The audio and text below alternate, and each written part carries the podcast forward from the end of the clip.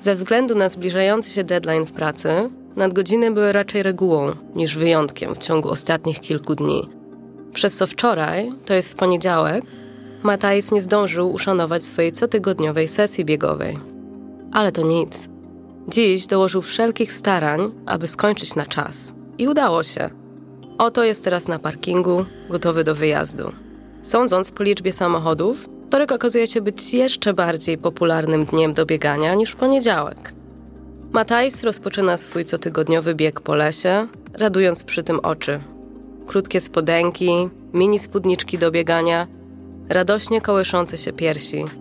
Całe szczęście, że dzisiejszy wieczór należy do tych ciepłych, letnich i przyjemnych. Zauważa kilka kobiet spacerujących po trasie w różowych bluzkach z napisem Różowe Pantery. Wiek tych niekonwencjonalnych panter waha się od 20 do 65 lat. Niektóre maszerują w szybkim tempie z przodu, inne biegną z tyłu, a ich usta ani na chwilę się nie zamykają. Kilka z nich kiwa przyjaźnie głową, gdy się mijają, co zdarza się częściej wśród biegaczy – Szacuje, że grupa liczy w sumie około 30 osób i podzielona jest na kilka mniejszych grupek, rozrzuconych w półkilometrowych odstępach. Matajsa mija grupa czterech kobiet. Chwilę później kolejna, a potem jeszcze dwie. Ale czekaj, ktoś tu wyglądał znajomo. Matajs odwraca głowę. Najwyraźniej ona też go rozpoznała, bo również się obejrzała. Kim? Pyta zdumiony. To rzeczywiście Kim. Odwraca się o 180 stopni i idzie jej w kierunku, podczas gdy ona i jej przyjaciółka zwalniają tempo, by mógł je łatwo dogonić. Myślałam, że poniedziałki to twój dzień na bieganie, mówi z mrugnięciem. Zwykle tak jest, odpowiada. Ale z powodu napiętej pracy nie wyrobiłem się wczoraj. Jak się masz? Dobrze. Chodzenie dobrze mi robi na samopoczucie, uśmiecha się szelmowsko. Jej przyjaciółka wtrąca się do rozmowy. Hej, Jestem Julie, a wy skąd się znacie? Pyta. Kiedyś a, padliśmy na siebie podczas, mówi Kim, wycieczki ornitologicznej, szybko mówi Matthijs. Julie robi zdziwioną minę. Nie wiedziałam, że jesteś ekspertką od ptaków, mówi pogardliwie. Kim szybko jej odpowiada. Zawsze interesowało mnie wszystko, co ma związek z naturą, ale nie wiem o tym jeszcze zbyt wiele. Odwraca się w jego kierunku i kontynuuje. Ale z drugiej strony Zauważyłam, że ty pewnie masz doświadczenie z takami, mówi dwuznacznie. Matajsowi się to podoba. Przyłącza się do niej. Nie jestem ekspertem, lecz uważam się za entuzjastę. To dobry start, bo praktyka czyni mistrza, prawda? Jego intencje zostały dobrze odczytane, ponieważ odpowiedź kim jest jednoznaczna.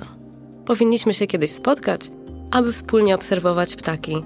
Myślę, że mogłabym się jeszcze wiele od ciebie nauczyć. Przy okazji, jeśli się nie mylę, zbliża się okres migracji ptaków. Jej przyjaciółka nie zdaje sobie sprawy z dwuznaczności całej rozmowy. Matajs kontynuuje rozmowę w coraz bardziej kreatywny sposób i wymyśla nowy gatunek ptaka. Słyszałem, że tutaj, w tym lesie ma gniazdo lizawka. Może powinniśmy je zobaczyć? W jej oczach pojawiają się łobuzerskie iskierki. Brzmi ciekawie. Chciałabym na niego wpaść. Jakby się tak zastanowić, to w zeszłym tygodniu podobno widziano tu pliszkę górską ptasie kryjówki. Zdecydowanie też chciałabym ją zobaczyć. Julie robi podejrzliwą minę. Coś tu się nie zgadza i dobrze o tym wie. Lizawka? Nigdy o niczym takim nie słyszałam. Skąd ty bierzesz te nazwy? Pyta. Z literatury o ptakach, odpowiada Kim, śmiejąc się. I zawsze są dołączone bardzo ładne zdjęcia, dodaje Matthijs, ale niestety nie byłem jeszcze w stanie uchwycić żadnego. Ja mam sporo, mówi Kim, z przyjemnością wyślę ci kilka, jeśli chcesz. Chętnie. Ja z kolei mogę się podzielić ładną serią zdjęć długodziobego, który swoją drogą występuje na tych terenach. Julie kończy się cierpliwość. Chyba mnie nabieracie, ale nie rozumiem tego żartu. Myślę, że dołączę do Grety. Przyspiesza kroku i po kilku sekundach dołącza do małej grupki przed nimi. Cóż, nie dziwię się, że jej to nie bawiło, mówi Kim. Myślę, że Julie nas rozgryzła, ale nie było jej do śmiechu, bo sama od dawna z nikim nie była. W sumie to rozumiem. Obydwoje idą dalej, a z każdym krokiem napięcie seksualne między nimi wzrasta, co zaczyna odbijać się na jego spodenkach do biegania. Nawet rumieniec, który Kim ma na policzkach, nie wynika tylko z wysiłku związanego z chodzeniem. Lizawka? Skąd ty to bierzesz? Ale kto chciałby to wiedzieć, żartuję. Poza tym, jesteś całkiem kreatywny. Swoją drogą, gdzie mogę spotkać tego małego ptaszka? Nie sądzę, żebyśmy go tu znaleźli, z tymi wszystkimi biegaczami dookoła. Pliszka woli siedzieć w krzakach, z dala od ewentualnych świadków. W takim razie może powinniśmy wziąć inną drogę. Naprawdę mam ochotę poobserwować naturę? Ja też, ale nie mogę wzbudzać podejrzeń moich koleżanek. Jeśli zboczymy ze ścieżki, a potem wrócimy zbyt późno, w takim razie będziemy musieli przyznać szybkiej pliszce całą zasługę za jej nazwę. Chociaż chciałbym również przedstawić Ci lizawkę. To bardzo ceniony ptaszek. Hmm, brzmi interesująco. Mam plan. Skręć tutaj i skieruj się do paproci wzdłuż jeziora, po przekątnej, naprzeciwko ptasiej kryjówki. Pójdę zwykłą ścieżką, a potem skręcę kawałek dalej. Musimy być jednak szybcy, więc upewnij się, że twój długodziób jest gotowy. Przyspieszyła kroku i oddaliła się od niego. Matajs szybko ogląda się za siebie. Nikogo nie widać. Oto i on. Szybko skręca w prawo i udaje się w umówione miejsce. Matajs przedziera się między drzewami, niskimi krzewami i wreszcie paprociami. Szybciej niż się spodziewał, dociera do punktu spotkania. Gdy się zatrzymuje, uderza go, jak odosobnione jest to miejsce. Gdziekolwiek nie spojrzy, widzi tylko krzaki i drzewa. Chociaż ścieżka nie jest daleko, słyszy tylko szelest liści i wesołe ćwierkanie ptaków. Wysokie liście paproci sprawiają, że czuje się wystarczająco bezpiecznie, aby uwolnić ptaka z klatki, zgodnie z prośbą Kim. Zdejmuje spodnie i wiesza je na krzaku. Przyjemna letnia bryza pieści jego penisa. Czuje się nieswojo, jakby był obserwowany przez wszystkie drzewa. Pomiędzy gałęziami ma widok na małe jezioro. Dwie kaczki przygotowują się do odlotu. Biorą rozbieg, rozkładają skrzydła i ciepła dłoń nagle chwyta jego na wpół sztywnego kutasa. Druga ręka kładzie palec wskazujący na jego ustach. Przerażasz mnie, mówi Matajs i odwraca się w jej stronę. Ale gdy tylko to robi, ona zatrzymuje jego głowę i delikatnie mówi. Czuje, jak powoli zaczyna się od niego ocierać, w tym samym rytmie, w jakim go dotyka. Wyjmuje palec z jego ust i powoli opuszcza rękę. Maszeruje palcem wskazującym i środkowym w kierunku jego jaj, gdzie delikatnie je ściska. Matajs patrzy przez siebie, ale jego ręce szukają jej ciała. Jej nogi są jedwabiście gładkie. Jego dłonie przesuwają się w górę, aż dociera do górnej części jej spodenek do biegania. Chwyta za boki gumki i gładko ściąga je w dół. Ona przyciska swoje spocone biodra do jego. Jedną rękę kładzie na jej pośladkach, a drugą kieruje się do jej krocza. Ona rozkłada nogi nieco szerzej, aby dać mu swobodny dostęp. Delikatnie kładzie całą dłoń na jej pochwie i masuje jej pełne wargi sromowe. Prawie zapomniał, jakie to błogie uczucie. Czy to tutaj mieszka nieszczelny dziubek? Szepcze żartobliwie, ale Kim odpowiada tylko przyjemnym jękiem. Właśnie wtedy wsuwa w nią palec wskazujący. Jest wilgotna. Jego palec masuje wewnętrzną ściankę, śliską i ciepłą i napaloną. Jego środkowy palec dołącza do eksploracji. W rezultacie jego kciuk niemal automatycznie ląduje na jej łechtaczce. Lekko naciska i pociera ją długimi pociągnięciami. Ona odwzajemnia się, przyciskając piersi mocniej do niego i zwiększając tempo.